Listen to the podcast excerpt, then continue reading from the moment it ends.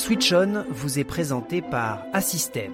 Accélérer la transition énergétique partout dans le monde, c'est la mission de nos experts qui vous accompagnent pour créer ensemble un futur énergétique fiable et viable pour tous.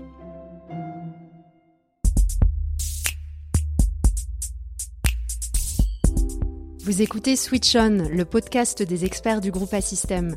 6000 collaborateurs, 600 000 milliards de neurones et 10 000 fois plus de synapses sont à votre service et au service de la transition énergétique. Dans Switch On, nos experts en ingénierie et en digital vous éclairent sur les projets et les technologies qui contribuent aujourd'hui à la transition énergétique partout dans le monde. C'est une révolution dans le secteur de l'énergie, un modèle de réacteur nucléaire innovant capable de jouer un rôle clé dans la transition énergétique. Cette révolution porte un nom, Small Modular Reactors ou SMR. Ce sont en fait des petits réacteurs nucléaires dont la puissance est comprise entre 50 et 300 MW. Environ 70 projets sont aujourd'hui identifiés dans le monde à des stades plus ou moins avancés. Certains modèles pourraient être disponibles sur le marché mondial autour de 2030 et couvrir, selon l'agence de l'OCDE pour l'énergie nucléaire, jusqu'à 10% de la production nucléaire dans le monde d'ici 2040. Les SMR pourraient répondre aux besoins de régions isolées, de pays dont le réseau électrique est peu développé ou dont les capacités financières ne permettent pas d'accéder au marché de gros réacteurs. Et c'est donc de la place des SMR dans le monde d'aujourd'hui et de demain dont nous allons parler dans cet épisode avec deux experts d'Assystem. Laurence Roy, bonjour. Bonjour Anne-Charlotte. Vous êtes directrice technique chez Assystem et vous êtes notamment responsable de projets en lien avec la SMR. À côté de vous, il y a Benoît Blassel. Bonjour Benoît. Bonjour Anne-Charlotte. Vous êtes directeur en charge de l'ensemble des projets de construction neufs de réacteurs chez Assystem. Merci beaucoup à vous deux d'être avec nous aujourd'hui pour nous partager votre expertise sur les SMR.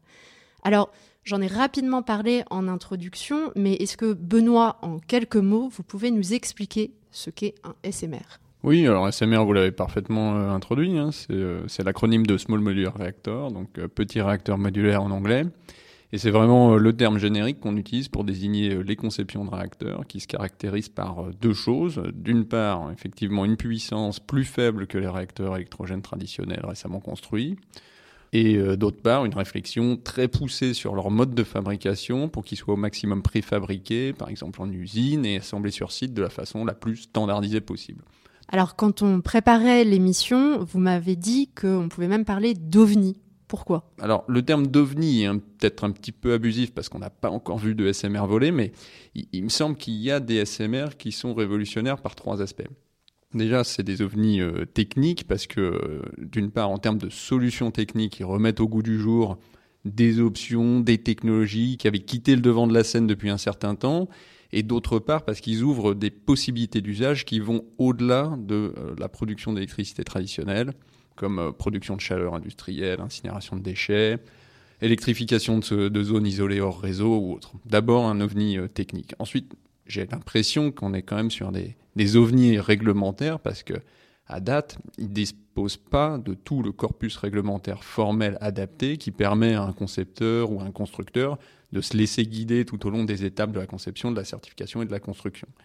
Et enfin, de mon point de vue, c'est aussi des, des ovnis par l'écosystème industriel qui est mobilisé, parce qu'on voit là s'atteler au sujet des SMR des acteurs privés de taille moyenne, voire des start-up, là où ce genre de projet était euh, jusqu'ici réservé à des acteurs de la R&D institutionnelle, des acteurs industriels, internationaux, massifs, euh, etc. Donc OVNI euh, du point de vue des, acteurs mobilisés aussi.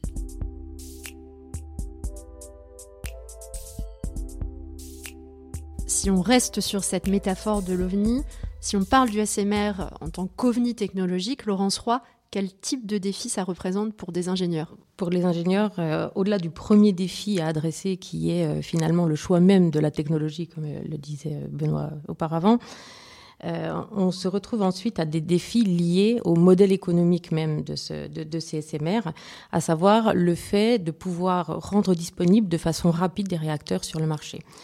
Et euh, on a vraiment donc à adresser un premier euh, défi euh, de mise à l'échelle, puisqu'on parle à minima d'un rapport de 1 à 5, si ce n'est beaucoup plus petit pour, pour les, les, réacteurs SMR. on a également à, à, adresser un défi lié à l'industrialisation de ces SMR, pour pouvoir effectivement prendre en compte tous les enjeux de fabrication dès les phases de conception. Le troisième défi fort technologique qui est adressé par les différents ingénieurs va être lié à la flexibilité de l'usage même des SMR et pour pouvoir répondre aux besoins euh, qu'on va vouloir adresser et aux localisations différentes. Ce qui fait que dans le, cadre même des études, on va retrouver des enjeux de standardisation, effectivement, de réplication et de modularité. Et je, reprends euh, juste un petit complément par rapport à ce que dit Benoît sur la modularité elle s'entend à plusieurs titres. Il y a la modularité euh, d'usage du réacteur en tant que tel en associant différents modules, mais également la modularité dans la construction même du module euh, des différents composants.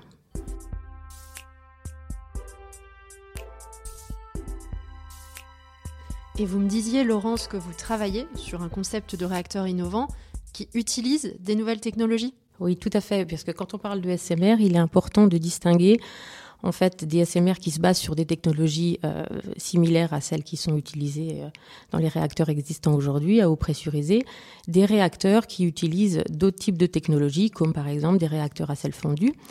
Et euh, nous déployons aujourd'hui un jumeau numérique dans le cadre d'un projet euh, de réacteurs à sel fondu et dans lequel, au-delà des enjeux qu'on a évoqués avant, on a besoin de traiter des enjeux également euh, d'innovation et de passage à l'échelle industrielle de concepts qui ne sont encore que euh, sous, des, sous, des, formats d'innovation et de, de préconcepts.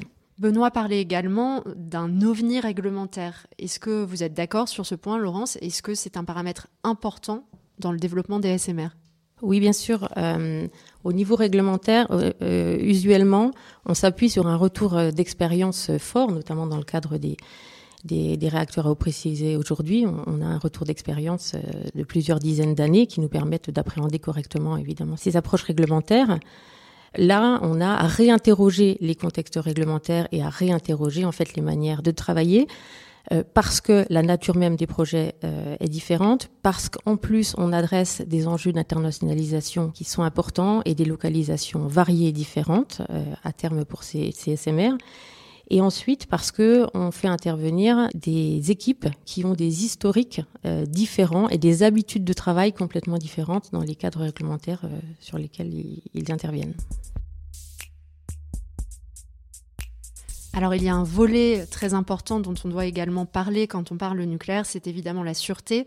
Benoît, est-ce que c'est également un enjeu pour les SMR le niveau de sûreté des réacteurs euh, en soi n'est pas un enjeu, puisqu'il est clair que toutes les conceptions euh, de SMR et toutes les autorités de sûreté qui vont, se pencher dessus se fixent des objectifs de sûreté qui sont équivalents ou supérieurs à ceux des réacteurs euh, actuellement en construction. Donc j'allais dire, le niveau de sûreté en lui-même n'est pas un enjeu. Par contre, ce qui est un enjeu, et là je, vous rejoins complètement euh, Laurence, c'est bien la démonstration de ce niveau de sûreté. La difficulté va précisément venir, comme vous le disiez, de l'absence à date d'une démarche de démonstration de sûreté disponible sur laquelle concepteurs, constructeurs, exploitants peuvent s'appuyer pour mener à bien leur projet de certification et d'autorisation. Toute cette démarche euh, réglementaire de démonstration de sûreté reste à construire, en particulier pour les modèles qui font appel à des filières un petit peu moins répandues, hein, comme les réacteurs à sel fondu ou les réacteurs haute température. Et donc ça va nécessiter un dialogue vraiment d'une autre nature hein, entre les concepteurs, les exploitants et les autorités de sûreté. Il va vraiment falloir co-construire cette démarche, co-construire euh, les exigences du nucléaire du futur, adaptées au type de réacteur en question et suffisamment harmonisé d'un pays à l'autre. Et c'est ce dernier point euh, que vous euh, souleviez, Laurence, qui est, fondamental. C'est la promesse économique des SMR réside essentiellement dans leur capacité à être répliquées en série, à l'identique peu ou prou, quel que soit le pays, le site, l'exploitant. Et ça demande donc un effort d'harmonisation très important sur les exigences de licensing au niveau international.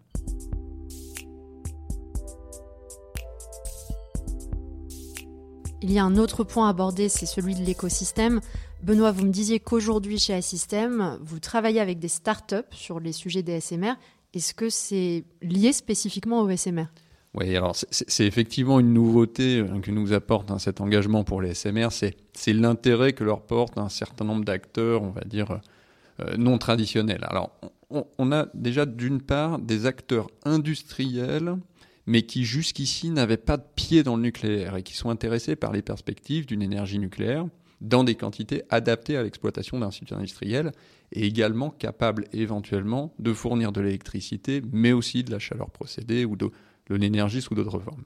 Et ces industriels, poussés par la nécessité de décarbonation, rentrent dans un écosystème SMR en position de clients, d'investisseurs, etc. Et alors, effectivement, du côté des porteurs de projets, on voit se développer aux côtés des acteurs traditionnels comme les établissements de R&D institutionnels, les grands électriciens, les grands fournisseurs de techno, des startups qui s'attellent au problème avec des approches parfois euh, très différentes de celles qu'on a pu connaître jusqu'à présent.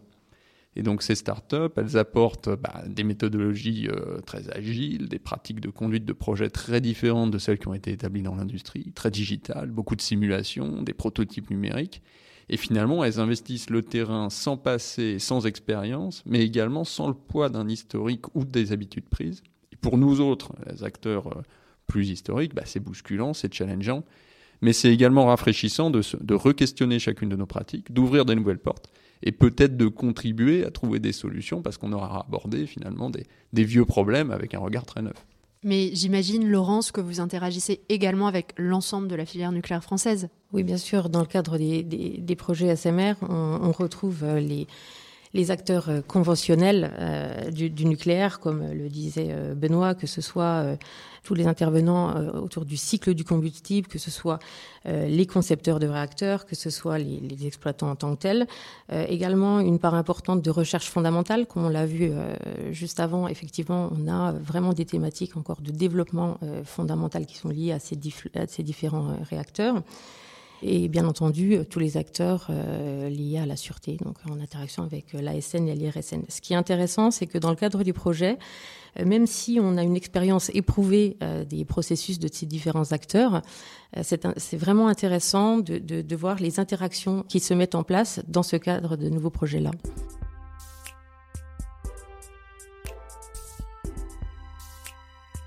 Alors on comprend avec tout ce que vous nous dites à quel point les SMR représentent un, défi hein, pour l'avenir. Quel sera selon vous le ou les facteurs clés de succès?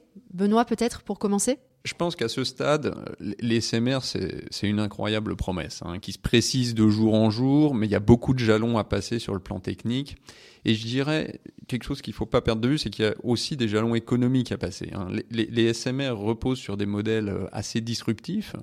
Euh, en termes de production de masse, en termes de commercialisation très large. Ils sont censés reposer sur des supply chains très particulières. Le, sujet des, supply chains, hein, typiquement, ça va être clé hein, pour le bon fonctionnement économique. Il va s'agir de développer des capacités de fourniture probablement locales pour limiter les, les, coûts de production, tout en gardant quand même un côté standard euh, d'un site de développement à l'autre, et éventuellement modulaire pour la conception et la construction. Donc c'est un paramètre supplémentaire qui complexifie l'équation économique globale du SMR. Et donc voilà, je, pense que c'est un petit peu ce à quoi nous devons travailler maintenant, que les choses se précisent d'un point de vue technique, c'est à traiter les questions vraiment épineuses du business model, valider les hypothèses économiques qui sous-tendent cette promesse, valider les perspectives de marché, et je dirais ces jalons économiques font pas forcément être plus faciles à lever que, les jalons techniques euh, qu'on est en train de lever progressivement. Donc on peut parler complètement d'un nouveau business model. Ah oui, oui, bien sûr. Au cœur du business model des SMR, il y a vraiment un renversement par rapport au nucléaire traditionnel. C'est le sujet de la compétitivité à ces niveaux de puissance-là qui est posé. En fait, pendant longtemps, la logique économique qui a prévalu pour le nucléaire, c'était d'augmenter le niveau de puissance pour faire baisser le coût de l'électricité produite. le coût d'exploitation du nucléaire, euh, le coût du combustible, là maintenant, c'est ridiculement faible par rapport au montant d'investissement. Donc, pour simplifier, ce qui fait le coût de votre électricité, c'est l'amortissement de ce que euh, la centrale a coûté à construire sur l'électricité que vous produisez. Et donc jusqu'ici, le but du jeu, c'était vraiment de produire le plus possible, d'avoir des designs de réacteurs qui soient le plus puissants possible pour garantir une électricité la moins chère possible. Et avec les, SMR, en fait, on renverse ça.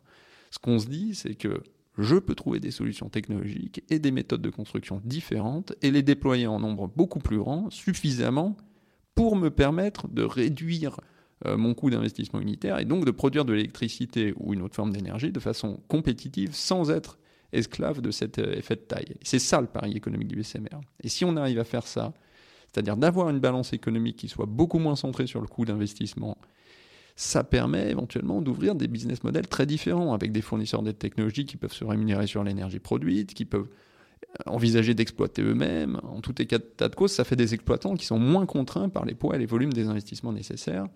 Et, ça pose un tas de questions. À ce stade, c'est très difficile hein, de lire le marché potentiel et justement sur quel business model euh, tout ça peut atterrir. Donc, euh, il va y avoir en parallèle des phases techniques et technologiques une vraie phase de maturation économique qui va être passionnante à observer et, à alimenter. Laurence, selon vous, le facteur de succès? Alors justement, adossé à cette évolution de, schéma économique, euh, on, est obligé de répondre euh, par euh, une nouvelle façon en fait de réaliser effectivement euh, la, mise en œuvre de ces, de ces différents réacteurs. Et je pense que plus qu'un changement d'échelle, on est sur un changement de paradigme également dans la réalisation même, que ce soit dans la phase étude ou dans la phase de fabrication. Et en fait, le facteur clé que, que moi j'ai en tête, c'est vraiment la capacité à gérer cette complexité, cette spécificité qui est apportée par cet objectif des SMR et euh, qui ne pourra être réalisé que euh, via l'apport du digital. La première chose qu'apporte le digital, notamment euh, pour gérer cette complexité, c'est le fait de pouvoir faire travailler ensemble les différents interlocuteurs dont on a parlé précédemment. ça nous permet en fait de concrètement partager sur un environnement les différents travaux qu'on a à faire sur ces SMR. Et puis, deuxième point important pour le digital, tout ce qui concerne la définition initiale même des, des, SMR. Aujourd'hui, grâce à un apport euh, maîtrisé de la modélisation, on peut interroger et finalement euh, simuler les différents choix et prendre des décisions basées sur ces modèles euh, dans cette phase de, de définition initiale. Ensuite, évidemment, en ce qui concerne le digital, on a la possibilité aujourd'hui de s'appuyer sur de la méthodologie d'ingénierie système qui nous permet vraiment de pouvoir euh, gérer de façon optimale cette partie d'étude. Encore une fois, le gain de temps cherché, il est dans la partie fabrication à terme, mais il est également, bien entendu, sur cette partie euh, itérative. Et aujourd'hui, on cherche à faire du projet autrement, d'une façon différente, avec des acteurs différents. Le digital nous, nous, nous permet, bien entendu, cette partie-là.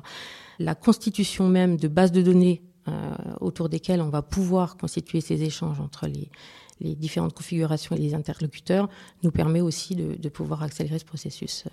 Benoît, vous vouliez ajouter quelque chose? Il y a un point hein, qu'il ne faut pas oublier, c'est que le nucléaire, ça reste un sujet qui est toujours hein, au cœur d'un certain nombre d'enjeux de souveraineté énergétique et technologique. Et donc quand on dit ça, on touche forcément tous les enjeux géopolitiques qui peuvent être euh, au cœur de cette démarche SMR de conception et de commercialisation d'une technologie nucléaire avec une ambition de déploiement de masse à l'international. Donc euh, je pense qu'il faut quand même garder en tête aussi que si la promesse des SMR se concrétise comme on, comme on l'espère tous, là où les technologies qui vont se concrétiser, euh, le ou les acteurs qui vont les porter vont vraiment se retrouver au cœur de ces enjeux-là la maîtrise des technologies, la maîtrise des flux de matière, et c'est des problématiques associées au déploiement du nucléaire international avec lesquelles les SMR vont avoir à composer pour réaliser euh, leurs promesses. Alors pour conclure, selon vous, quelle sera la place des SMR dans le monde de demain?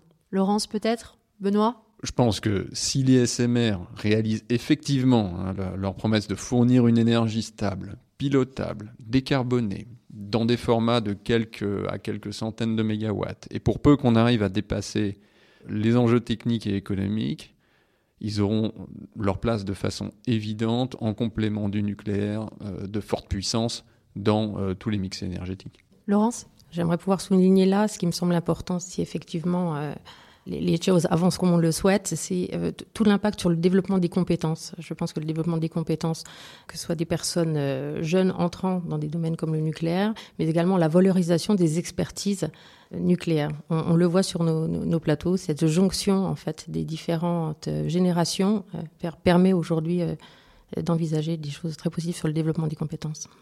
Eh bien, merci beaucoup à tous les deux d'avoir partagé votre expertise avec nous. Merci Laurence Roy, je rappelle que vous êtes directrice technique chez Assystem et que vous êtes notamment responsable de projets en lien avec les SMR. Et merci Benoît Blassel, je rappelle que vous êtes directeur en charge des projets de construction neuve de réacteurs chez Assystem. On parlera dans le prochain épisode du cas de l'Angleterre où le futur mix énergétique s'appuiera notamment sur des réacteurs de grande puissance et des SMR. C'était Switch On, le podcast des experts du groupe Assystem. 6000 collaborateurs, 600 000 milliards de neurones et 10 000 fois plus de synapses sont à votre service et au service de la transition énergétique. Retrouvez l'ensemble de nos services en ingénierie et en digital sur notre site web assystem.com et rendez-vous très bientôt pour un nouvel épisode.